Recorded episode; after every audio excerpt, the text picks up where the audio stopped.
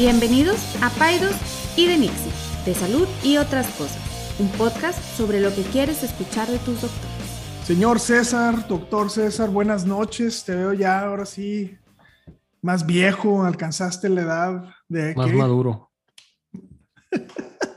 ¿Cuántos años tienes? Voy a decir mi edad, pero la gente no me cree porque me veo bien fregado. 37 años. Wow, sí estás... Este, la flor de la vida. Corrido sin aceite. Este, ¿Y tú? Desvielado. Desde yo, no, no, me yo desde hace rato. Yo, yo sigo pensando que mis padres me escondieron. ¿Tú no viste ese episodio de que Bart Simpson tenía un hermano guardado en el ático? No, sabes, ese es. No. Eh, este, yo, yo siento que, que nací fuera del vínculo matrimonial y me guardaron en el ático y luego mi mamá es muy religiosa y luego ya me sacó y me dijo, este, este bebé de tres años tiene, es un neonato. Es más viejo de lo, que, de lo que son- tu, tu- Sí, mi acta de, de nacimiento. nacimiento. Sí. Pues bueno, para la raza que no sepa y las señoras que son eh, las que nos eh, lo honran todo, ¿eh? con, su... Sí, pero, pero yo, pues, son mayoría, bueno, por lo Sí, menos sí, lo que, yo- lo que está sí. registrado son mujeres, entonces, bueno, pues siempre las saludamos a nuestras queridas madres. Mamá, no te creas eso que, que dijo el doctor Lucio de mí. Este... Oye, pues aprovechando ese, ese tema y para la, ah, pues la gente que no sabe, estamos ahorita eh, de guardia, ¿no? Como, como prácticamente. nos, prácticamente estamos aquí en el hospital eh, entre 8 y 9 centímetros y, y la idea era grabar mañana, pero no vamos a poder, entonces pues decidimos correr ahorita mientras hace efecto la anestesia y, y platicar un poco con ustedes para no dejar el objetivo siempre de grabar. Y, y aprovechando esta cuestión de, de la edad, César, yo quería que platicáramos, creo que es un tema que no, no, no hemos platicado, es un tema de corte exclusivamente pediátrico y, y- y yo creo que hay mucha gente no- que no lo sabe y, y yo creo que son de las primeras clases que uno ve cuando está en pediatría, que es esta segmentación que hacen ustedes por, por grupos de, de- edad. Eh, eh, y a lo mejor se me haría interesante que la gente escuchara un poco acerca de, de estas segmentaciones que, que hacen ustedes para, como para definir de qué se enferman, de cuáles son las, las patologías que los pueden llevar a la muerte, qué está pasando en ese tiempo, qué cosas tenemos que checar en ese tiempo y, y al final pues terminar hasta qué edad de, de bebés ven ustedes y podríamos ir hablando un poquito de cada una de estas secciones. No sé si, si, si, si se te haga interesante Sí, hablar sí, un poquito sí. de eso creo que no es un tema del que hemos hablado y, y es una... Me, me gusta estas cosas de cómo los doctores a veces segmentamos eh, al paciente para poder como agruparlos y poder eh, entender un poquito como, como es- esa disección del humano, ¿no? Para poder entenderlo un poquito mejor. ¿Cuál sería la primera división que hacen ustedes? Eh, No, pues tenemos, tenemos va- varias. Digo, la verdad es que el, el niño pasa por tantas etapas y cada etapa tiene una importancia tan relevante. em, porque la verdad es que en los adultos, entre como los 25 y los, no sé, 60 años, la verdad es que pasa muy poco. O sea, hay cambios y envejeces, y se te cae el pelo, y ya hemos platicado de cómo envejeces y se te, sin agradar a los presentes. Este, ¿tú qué, en- a qué edad te empezaste a quedar pelón, por cierto? Yo me quedé calvo. O sea, que empezaste así a decir, ah, ok, tengo un problema, déjame ir a yo buscar creo, champú yo creo que yo no, yo creo que desde que empecé la reside, desde que empecé la escuela de medicina ya andaba así como este cascabeleando Yo también. y este nunca tuve un gran duelo al respecto, la verdad es que tampoco, un día sí dije, "Eh, screw this y ya me rapé y me gustó lo que vi y dije,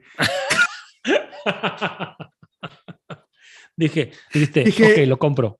ojo, dije ya, eh, aquí estoy, Me gustó lo que vi. Enrique.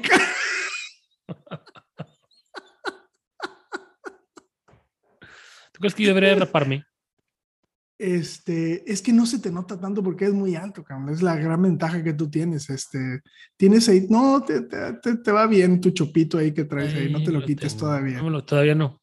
Todavía no. Está bien, qué bueno que me dices. Pero... Ya, lo traía, ya le traía ganas. No, no, espérate. Lo, ¿Sabes? Yo lo hice previo a un viaje largo eh, dije, vamos, vamos a ver. Y me rapé y dije, ya. Para, no tener que andar peinando en el viaje. Para no tener que andarme peinando. Este... bueno, eh, a lo que iba con esto, yo también más o menos, fíjate, fue como en la. Como es, yo, no, hombre, como yo estoy también alto, como tú dices, yo no me había dado cuenta que me estaba quedando pelón.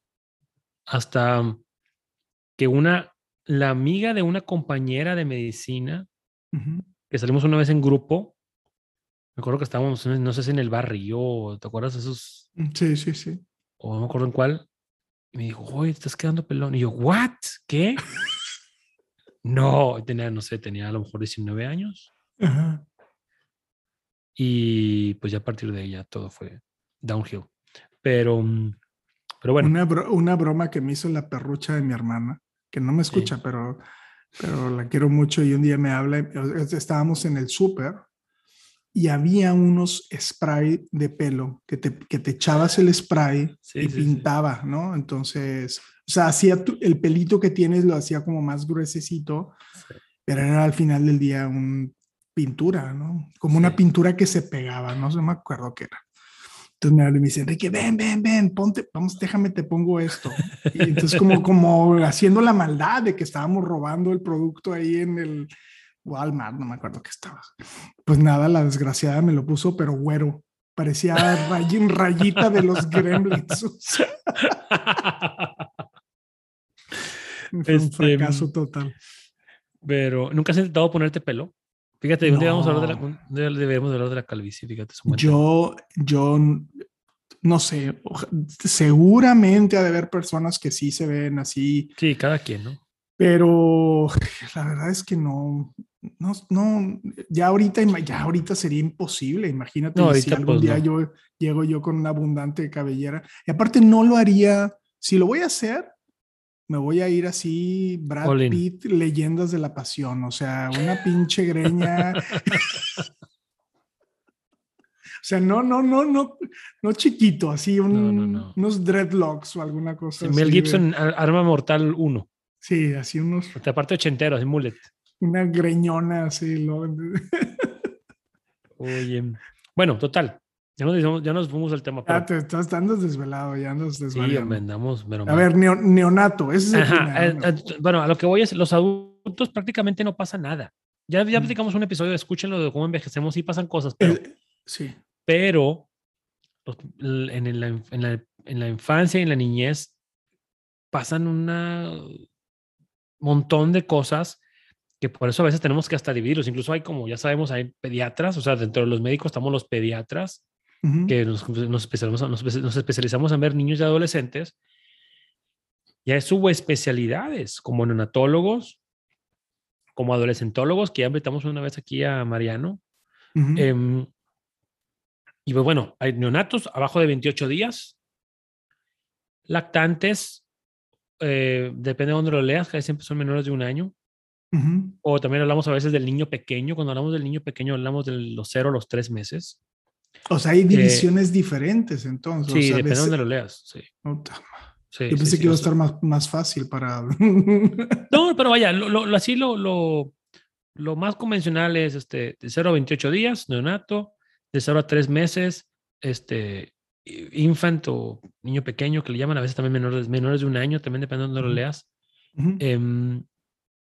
menores de un año y luego menores de cinco años y luego ya edad escolar y luego los adolescentes. ¿Y es que menores de cinco años es toddler o qué les, qué les dicen? ¿No? Mm. este, Chucky 1, Chucky 2. Preescolares. preescolares. así se llama preescolares. En español le decimos preescolares. Preschool age children. Ok. Em, pero hablando de mortalidad, o sea, una buena división es abajo de cinco años porque casi todas las causas de mortalidad de niños suceden en menores de 5 años. Son la etapa, o sea, los niños menores de 5 años son la etapa más frágil. Obviamente, entre más chiquitos, más frágiles y más, y más este, vulnerables, ¿no? Pero menores de 5 años es el niño que, que puede, le puede ir mal con una infección, con un neumococo, con un rotavirus, o que este, puede tener todavía alguna malformación que no, se, no nos hayamos dado cuenta. Entonces, pues bueno. ¿De qué, se, de, qué se, ¿De qué se enferma con mayor frecuencia un neonato? O sea, un bebé que tiene menos de 30 días de nacido. Enfermedades respiratorias, eh, en el periodo inmediato después del nacimiento, eh, que está batallando para respirar porque no tiene algún líquido suficiente en los pulmones, que a lo mejor está respirando muy rápido porque nació un poquito antes de tiempo, eh, prematurez, es otro importante, o sea, niños que nacen antes de tiempo, antes de la semana 36, y malformaciones congénitas, o sea, niños que nacen con algún problema, aunque ahora, y también es un buen tema, fíjate, ponte a anotar temas, compadre, porque luego andamos... Sí, sí, sí, sí, lo sé. otro, otro, una buena, una importante causa de enfermedad en los niños son las malformaciones congénitas. O sea, niños recién nacidos que nacen con una malformación en su organismo o algún órgano en el cuerpo que no sabíamos o que ya sabíamos, ¿no? Y es un buen tema porque ahorita, tú, como cuántas, cuántas veces al mes, perdón, cuántas veces durante el embarazo ves tú a una paciente? Pues los veo mensualmente. Sí, mensualmente. ¿Y, ¿y a partir de cuándo lo ves cada semana? A partir de las 35. son como unas 12 citas. Más o menos. 12 citas en, un embarazo. Son dos ultrasonidos. Sí. Ok. Más aparte, a veces van a un ultrasonido especial, genético o anatómico. Entonces, fíjate. Entonces, es bien común que, bueno, es muy común, pero es común que ya conozcamos desde antes de que nazcan que te haya una, una información. Entonces, eso, eso es, y un buen tema que después platicamos o podemos platicar ahorita un poquito es que también es muy común que les digan en los ecos prenatales a los pacientes, no sé, semana 12. Ah, está hay una bolita en el cerebro. Pero lo más probable es que se le vaya a quitar. Sí. No, y los, los, papás están, ¿cómo no? Sí. es un quistecito, pero no, se le va a quitar. A lo mejor se le va a quitar, pero de la semana 12 a la semana 34 es cuando a lo mejor se le quitó, pues hay un, un chorro de estrés, un chorro de preocupación. Entonces a veces nos, preocupa, me pregunto yo, bueno, ¿hasta qué punto hay que comentar esos, esas cosas, esos hallazgos o no? Obviamente se tienen que comentar porque son hallazgos, ¿verdad? Pero hemos llegado a un punto en la medicina en la cual podemos hacer diagnósticos tan tempranos que a veces son tan tempranos que no son diagnósticos todavía.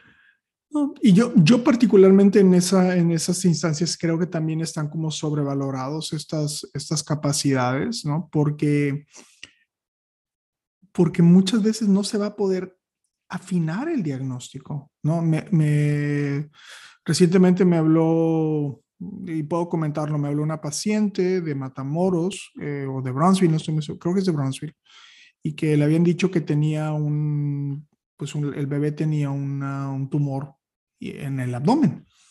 Pues nada más eh, las características son como, como cuatro o cinco diagnósticos diferenciales y, o, posibilidades diagnósticas, esa es la, palabra para entender eh, o explicarlo mejor. Y realmente no se afina el diagnóstico hasta que nace el bebé. Entonces la mamá ya estaba pobrecita, o sea, sufriendo demasiado, pues porque se sufre ante la incertidumbre. Y, y, yo me quiero siempre poner en el lugar del paciente y pues sí, o sea, uno quiere el diagnóstico y quiere el diagnóstico y el pronóstico, ¿verdad? o sea, pero muchas veces, eh, pues la medicina no es, no, no, es, no es que no sea buena, es que es muy dinámica es, y tiene, limitantes, ¿no? Entonces, entonces eh, pues sí, en efecto, ¿no? O sea, las malformaciones congénitas sin duda son una de las causas más importantes de muerte. La prematurez, como ya lo mencionabas, tú también es importantísima. Este... Y, fíjate, y esto que mencionas de, las malformaciones congénitas tiene una, una relevancia importante porque gran parte de estos diagnósticos se hacen con ultrasonido. Y el el ultrasonido, por más poderoso que sea la máquina, como la que tú tienes, que es súper buena y todo, no deja de ser operador dependiente. Sí, claro. O sea, depende, no es, no es como una resonancia, un TAC, que, pues bueno, pues ahí está la bola y no hay duda, ¿no? ejemplo, no es, no es raro que pase, me acaba de pasar con un paciente. No, pues que trae un problema en el corazón. Semana, no sé, 20. Pero tres cardiólogos pediatras diferentes hacían tres diagnósticos diferentes. Sí, sí, sí. con el eco prenatal. Sí, sí, sí. Uno era un diagnóstico devastador, el otro uno más o menos, y el otro prácticamente no tiene nada. ¿Qué haces? O sea, qué difícil. Y, es como que bendita tecnología, que digo, la gran mayoría de los casos hace un diagnóstico prenatal acertado y sabemos lo que va a pasar. Ya estamos todos listos, están haciendo el bebé, y ya está ahí el cardiólogo y el intensivista y el cirujano y todos esperando que no es que el bebé con un problema. Sí. Pero a veces pasa esto que, oye, eh, pues no se ponen de acuerdo. O sea, hay varias versiones del, porque es algo tan complejo o tan fino que pues ya vimos algo y ahora, pues, ¿qué hacemos? Me explico. Entonces. Claro, yo, yo, yo siempre creo que la explicación eh, más sensata para esto es que la mejor incubadora del bebé es la mamá, ¿no? Entonces, vamos a suponer que tú haces un diagnóstico muy complejo de una enfermedad cardíaca, ¿no? O un, o un diagnóstico que está a medias, ¿no? Que no está perfecto, que faltan estudios. Entonces, ahí lo que las decisiones, más que establecer un diagnóstico y un pronóstico así completísimo, este permiten entonces decirle al paciente, ¿sabes qué? Busquemos un lugar donde puedan atender al bebé que tenga las mejores posibilidades de una atención cardíaca inmediata. Si me explico, o sea, vamos, o sea, si tu bebé van a ser, no, y no quiero poner, tu bebé van a ser en cadereita, pues cadereita no, no es reconocido a nivel estatal por tener un hospitales de cardiología muy buenos, ¿no? Entonces a lo mejor vale la pena que, te, que ese nacimiento sea en Monterrey, ¿no? Entonces yo creo que a veces como que se espera demasiado del diagnóstico prenatal, pero fíjate, hay algo que creo que ya lo comentamos, pero es, es, muchas de las muchos de los diagnósticos que hacen de, malformaciones fetales en el resto del mundo culminan en aborto.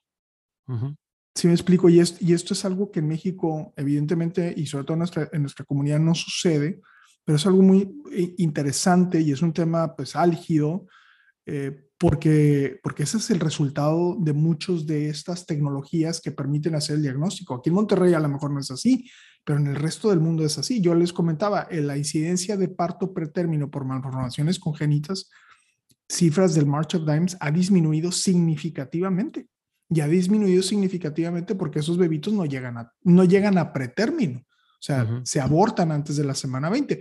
Cuando ahorita que hablamos de divisiones, nosotros también tenemos divisiones. Hablamos de un periodo embrionario antes de la semana 8, después un periodo fetal, pero antes de la semana 20 eh, decimos que es un aborto. No viable. No viable. Y después de la semana 20 es es, ya se vuelve hasta la 37, es un parto pretérmino, de la 37 a la 40 de término y después de la, 40, después de la 42, perdón, de la 37 a la 42 es de término y después de la 42 es post-término. Entonces, estas segmentaciones que nosotros, estas divisiones que nosotros hacemos, las hacemos porque son hitos, ¿no? Ahorita hablabas de esto. ¿Cuándo puedo decir que, que ya no le va a pasar nada que decías ahorita? Después de los cinco años, la morbilidad o la posibilidad de que un bebé le pase algo disminuye significativamente, pues también nosotros tenemos estos hitos, ¿no? O sea, decir, un bebé de 22 semanas, lo más probable es que no vaya a sobrevivir. Sí, y em, vale mucho la pena también saber, bueno, en qué etapa está o nuestro bebé o nuestro hijo y, qué hacer. Como hace rato dices, bueno, ¿qué tengo que hacer? Ya que ya tengo un bebé recién nacido, de 28 días o de 3 meses, ¿qué tengo que hacer para cuidarlo? O sea, ¿cuáles son los factores de riesgo, no? Y pues bueno, este, en la etapa prenatal, como tú dices, pues bueno, eh, todas las enfermedades que puede, a las que puede estar expuesta la mamá o las infecciones. Ya recién nacido, pues una etapa bien frágil en la cual pues no tiene vacunas todavía, todavía no tiene sus propias defensas, apenas usa un poquito las que le pasó a la mamá. Em, es una etapa en la cual tienen que ganar un chorro de peso. Imagínate, tienen que ganar 30, 30 gramos diarios. Un recién nacido debe ganar, supongamos que pesa 3 kilos, 30 gramos, que es el 1% de su peso. Sí, ¿sí, 1% de su peso. Imagínate que tú ganaras el 1% de tu peso cada día. Sí, sí, sí, sí, lo ando O haciendo. no sí lo- te lo imagines, lo- ¿verdad? Hazte cuenta que está pasando. no te lo tienes que imaginar. Este, a ver, si yo peso 100 kilos, en 10. 1%, por, en 1% ¿cuánto es? Un Pues uno. kilo. Un kilo al día. Un kilo diario, compadre. No, hombre. No, se me hace que sí te lo vengo manejando de repente cuando me voy de vacaciones. Una vez me fui a un crucero Ajá. y subí como 8 kilos Hijo. esa semana. No, no, No, no. pues te, no, te comiste al capitán. ¿o ¿Qué, qué hiciste? Te voy a decir qué pasó. Me fui de estudiante. Ajá. me fui de estudiante. Y ya ves, y pues vas, o sea, sin dinero, la verdad. Iba sin Sí, sí, dinero. sí. O sea, ya no, sé, ah, no sé cómo le hice para pagar el viaje Ajá. y pues el barco se para, Ajá. en, en- hace puerto, ¿no? En Ajá. las Islas Caimán y que no sé. Sí, sí. Pues si te bajas, pues tienes que gastar. Sí, claro. Tienes que gastar ahí a comer la comida ahí en el puerto Ajá. y hacer el paseo y nadar con las mantarrayas y subirte en Ajá. caballo y Ajá. pues no me bajaba. Pues no. O sea, me quedaba siete días. Porque pues a qué me bajo si no tengo con qué gastar. A mí no me, no me gustan los, los todo incluidos ni los buffets. No te, ya lo hemos hablado, no tengo el chip de parar. Entonces me... me, No, me- yo tampoco, me- pero por de 8 kilos. No, no, no. Pero bueno, me acordé ahorita del. Híjole, me- hasta lloré de la risa. Este, de, de un 30 gramos diarios, el, el, el 1% de su peso. Y pues A para ti, para mí pero- un kilo. Dime. Oye, pero ahorita te, o sea, por ejemplo, un neonato. Vamos a centrarnos en neonatos. ¿Qué, qué- qué tan, qué tan frecuente lo ves? O sea, que nace. ¿Que tengan un ves que- problema? No, no, no, no, no, en, en términos generales. O sea, nace el bebé y lo ves Ah, hablar. que- a ver, fíjate, eso es un tema importante. Fíjate, porque es muy común que en nuestra comunidad se vea al paciente pediátrico, vamos a decir menor de un año, Ujú, que el pediatra lo cite cada mes. ujú, Cada mes. Mes 1, 2, 3, 4, 5, 6, 7, 8 hasta el 12. Pero las, las guías de control niño sano o de anticip- guía anticipato- anticipatoria te dice que se debe ver a los 7 días, al mes, a los 2, a los 4, a los 6, a los 9 y a los 12. Son ujú, 7 ujú, visitas, no 12. ujú. Wow. Pues a veces, pues como que aquí hay mucha costumbre de citarlos cada mes, ¿verdad? Lo cual no es necesario. Eso es como lo Ok. que yo quiero decir, ¿verdad? No es necesario Ok. verlos cada s- santo mes. Te hace pero bueno. pensar un poquito. Pues en las mal. razones. No, pues yo no me gusta pensar mal, pero las razones sí. que quieras. este, pero vaya, no es necesario. Es que, ¿verdad? mira, por ejemplo. Por no sé si en Gine sea necesario cada mes. No, claro que no. Digo, es más, de hecho, hubo grandes cuestionamientos a raíz de COVID de que había visitas que, es más, yo, la- hay algunas guías que después de la semana 32 empiezan a ver cada 15 días al paciente. Y yo la verdad es que no, no, no hay nada que hacer. O sea, este, entonces yo mismo empecé a diferir citas y había cosas que, pues no, o sea, ¿para qué te veo? O sea, pero, pero a veces el paciente quiere venir y eso, Eso entonces sí. ahora, lo, ahora lo que he estado haciendo le digo, mira, no necesito verte, pero si tú quieres venir a ver a tu bebé y quieres venir a charlar conmigo, pues adelante. Pero a mí me da mucha pena, lo, lo hemos hablado, por ejemplo, del Papa Nicolau, esta, esta cuestión de hacer Papa Nicolau anual, y hay do- bandidos que lo hacen cada seis meses. O sea, si no tienes ninguna enfermedad, no necesitas hacerte un Papa Nicolau cada seis meses ni cada año. Puede ser cada tres años o cada cinco años, dependiendo del grupo de edad y la técnica que estés utilizando. Entonces, como que siempre, eh, digo, otra vez, no quiero caer en estas críticas de la medicina local, pero a veces creo que aquí hay como un abusito ahí velado de muchas de estas, de estas consultas que no necesariamente son necesarias, ¿verdad? Este, si el, digo, si todo está bien y todo está sano. Fíjate que quería tocar el tema porque ya a lo mejor estamos hablando de tutti frutti y de muchas cosas y no estamos, bueno, al menos no era como yo quería, pero bueno, pues es, es de noche y aguan- aguántenos. Pero bueno, no sé qué se cree. No, déjame te, en, en Estados Unidos, el pediatra, lo, ah, perdón, el bebito lo reciben las enfermeras, Así es. ¿ok? Totalmente. Entonces, Aquí Y tampoco hay ginecólogo en, alguna, en muchos Y en muchos tampoco hay ginecólogos, hay, much- hay nacimientos. hay O la mayoría, diría yo. ¿Quién sabe? No, no lo Midwives. sé. No lo sé, midwives. Bueno, hay países, por ejemplo, el Reino Unido, Canadá, Sí, sí, sí. no hay ginecólogos en nacimientos es- ni pediatras. Pero La misma, dime. no, no, no, como que ahora se está, está esta moda de que solamente lo pueden recibir neonatólogos y, o sea, como que, pues bueno, sí, el neonatólogo tiene una formación extra, asumo que, que tiene competencias que son, pues sí, de, para Que están más atender un- dirigidas a terapia intensiva. Ah, Exactamente. O sea, no atender- están atender- dirigidas, ajá. Yo lo vería como atender un neonato complicado, si me explico, pero si es un parto natural, como tú bien le dices, ni ginecólogo necesita, porque las mujeres pueden parir solas y la razón de estar ahí es nada más para apoyo psicoafectivo y cuestiones de ese tipo. Pero como que una esta precaución. sí, como, como una precaución o para detectar si hay algún problema. Son procesos fisiológicos, o sea, no necesito, o sea, no, no necesitas este, un neonatólogo o un pediatra intensivista para recibir un bebé que está sano. ¿Sí me Así explico? es. O sea, este, como que te estás volando la bardita o estás gastando el Ujú. dinero, el recurso en algo que no necesariamente se necesita, ¿no? Entonces, pero bueno, otra vez me salí del tema. Ahora, ¿por qué, por qué no, por qué no las atienden? ¿Por qué tiene que ser aquí en México un, un médico, por lo menos en los hospitales? En casa, pues pueden pasar muchas cosas, pero aquí en los hospitales, ¿por qué se pide que sea un médico?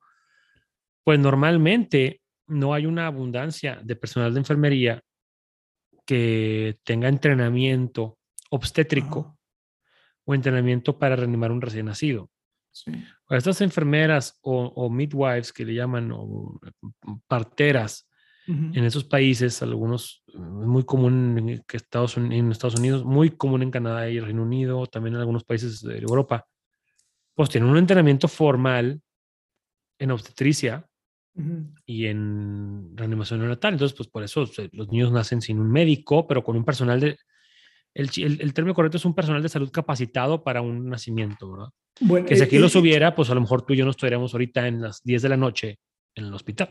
Es exactamente, pero entonces, entonces, fíjate, lo que, lo que se necesita no es tanto el- el- la especialidad o la subespecialidad, es la competencia técnica Exacto. para poder resolver una situación Exacto. de riesgo.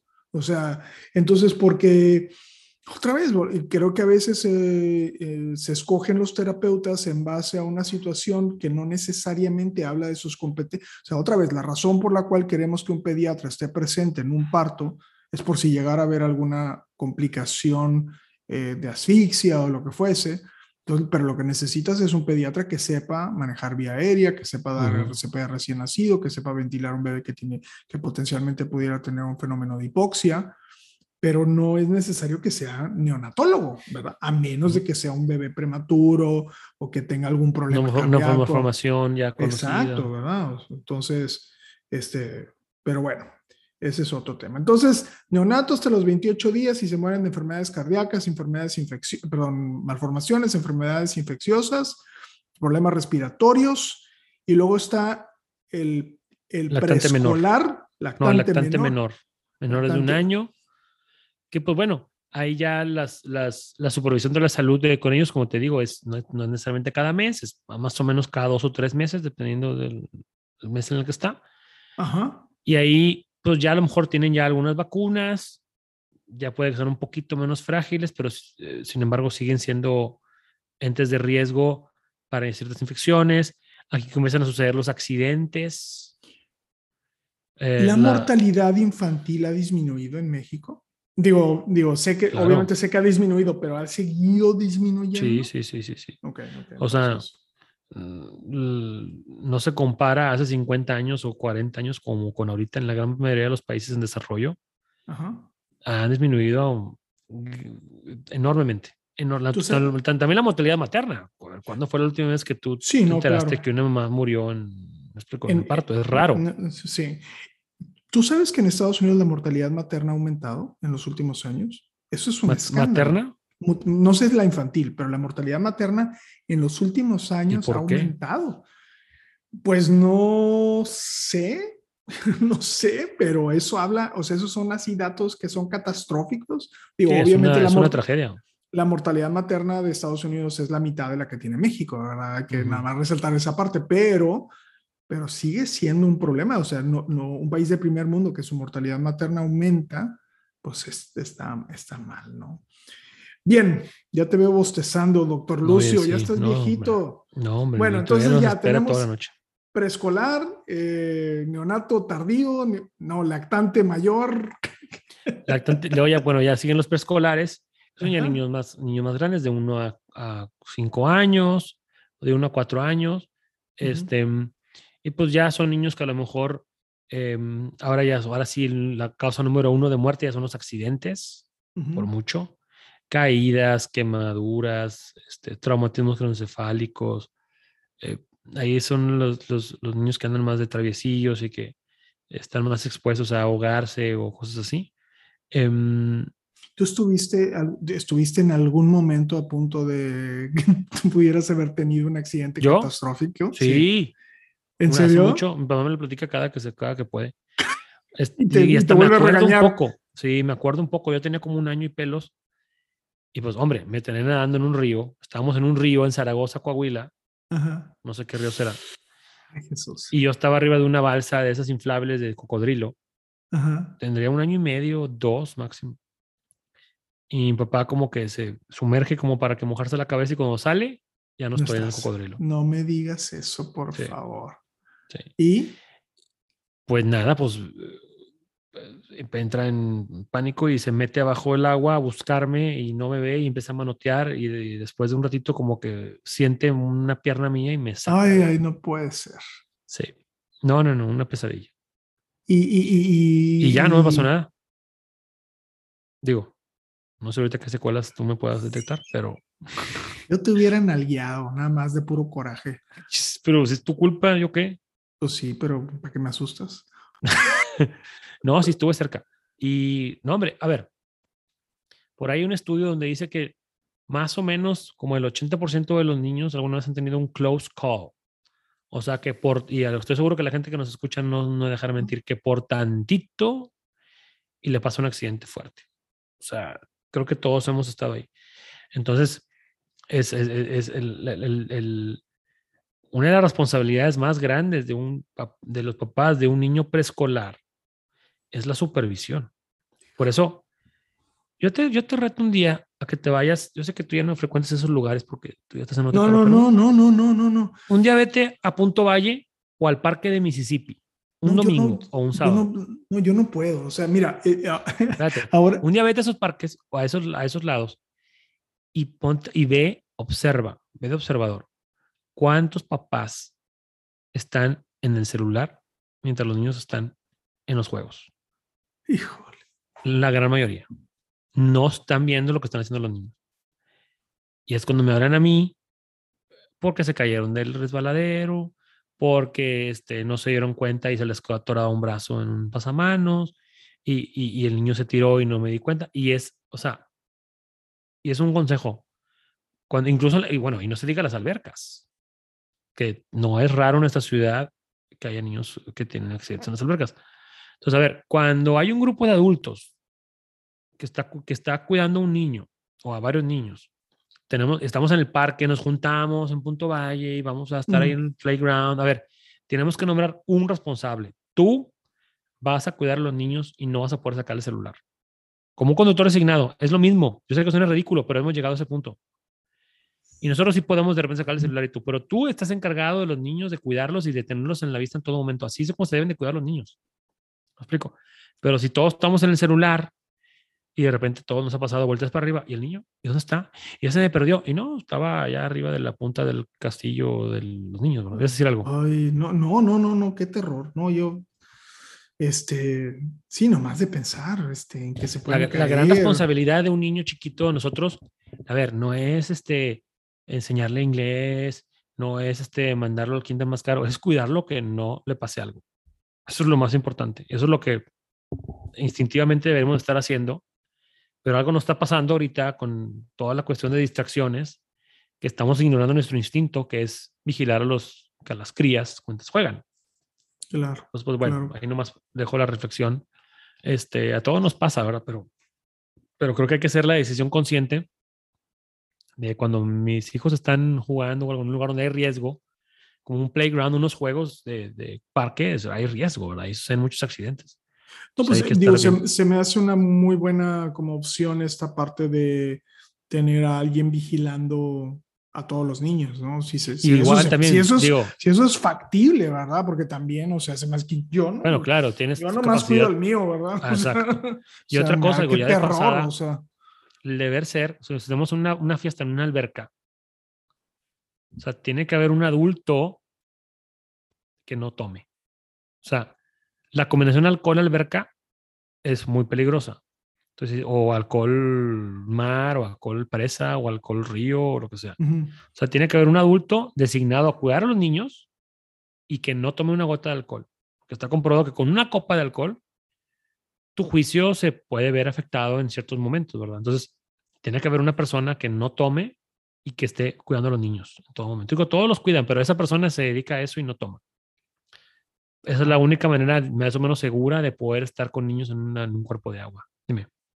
No, no, no, no, no, no. Su- Suena, no, no lo digo, yo ya estoy un poco, no, bastante lejano a eso, pero se me hace muy interesante esto que estás diciendo, porque no me lo hubiera imaginado. Y sí, exactamente. Pero también, fíjate, cuando nosotros éramos niños, o sea, yo, Bueno, o sea, era, sí, no, pero era así de que un vago era poco. vago era poco. O sea, brin te he dicho, o sea, vivíamos en, o sea, teníamos resorteras y que éramos unos bandidos, o sea, quebrábamos vidrios y, o sea, teníamos carabinas de postas y, o sea, pero brincábamos entre las casas, entre los techos de las casas. O sea, no, cómo no me maté es más allá No, de, es, eh, tu entendimiento. sí. Tienes un propósito que en la vida que aún no has detectado, aún no has conocido. Por eso no te caíste en los brincos de techo a techo. Oye, bueno, ya vamos a cortarle aquí porque aparte estamos diciendo, como dices tú, puras sandeces. Puras andeses.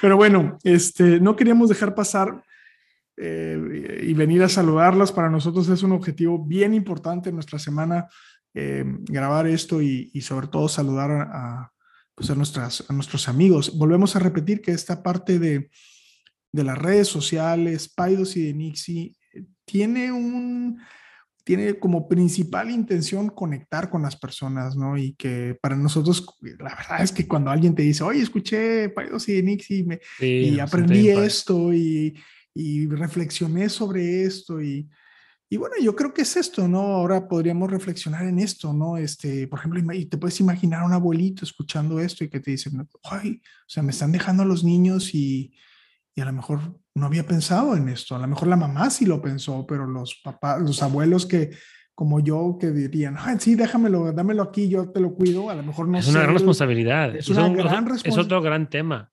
De repente yo veo unos abuelitos Ajá, que yo sé que cuidan a los niños todo el día. ajá. Que yo digo, a ver, ese abuelito está para que lo cuiden. O sea, de veras, de veras. O sea, yo también, Sí. le dijo, yo, yo- también le dijo a los niños a mi papá de repente un fin de semana así, un sábado o así, pero, pero vaya, yo los veo sanos y todo, jóvenes, pero de repente veo unos abuelitos que digo, ah, hijo, él cuida a los bebés, ellos cuidan a los bebés Sí, sí, sí, sí. todo el día, de lunes a viernes. sí. Digo, está para que O- ese señor lo cuide a alguien. O, Es la o la, o la otra cosa son las, las un riesgo. señoras, las, las señoras que ayudan al, al- o sea, las, eh, las asistentes domésticas, las nanas, o sea, este, pues muchas de ellas a lo mejor no. Son niñas, pues, para empezar. sí, cuida- Son niños mejor- cuidando niños. No, y, y, y a lo mejor cuidaban a sus hermanitos o tienen esa como experiencia, pero en circunstancias donde las posibilidades de lastimarte son mucho menores, ¿verdad? Bueno, diría, no sé si, si es una buena pregunta. ¿Los accidentes en los niños son más frecuentes en las áreas rurales que en las áreas eh, urbanas? Mm, fíjate que no tengo ese dato, pero casi lo que sí es que son siempre en casa. La gran mayoría son en la casa. Ujú. Pero sus rurales con urbanos, no sé. Yo creo que urbanos son de ser más frecuentes. Puedo estar Pues, equivocado.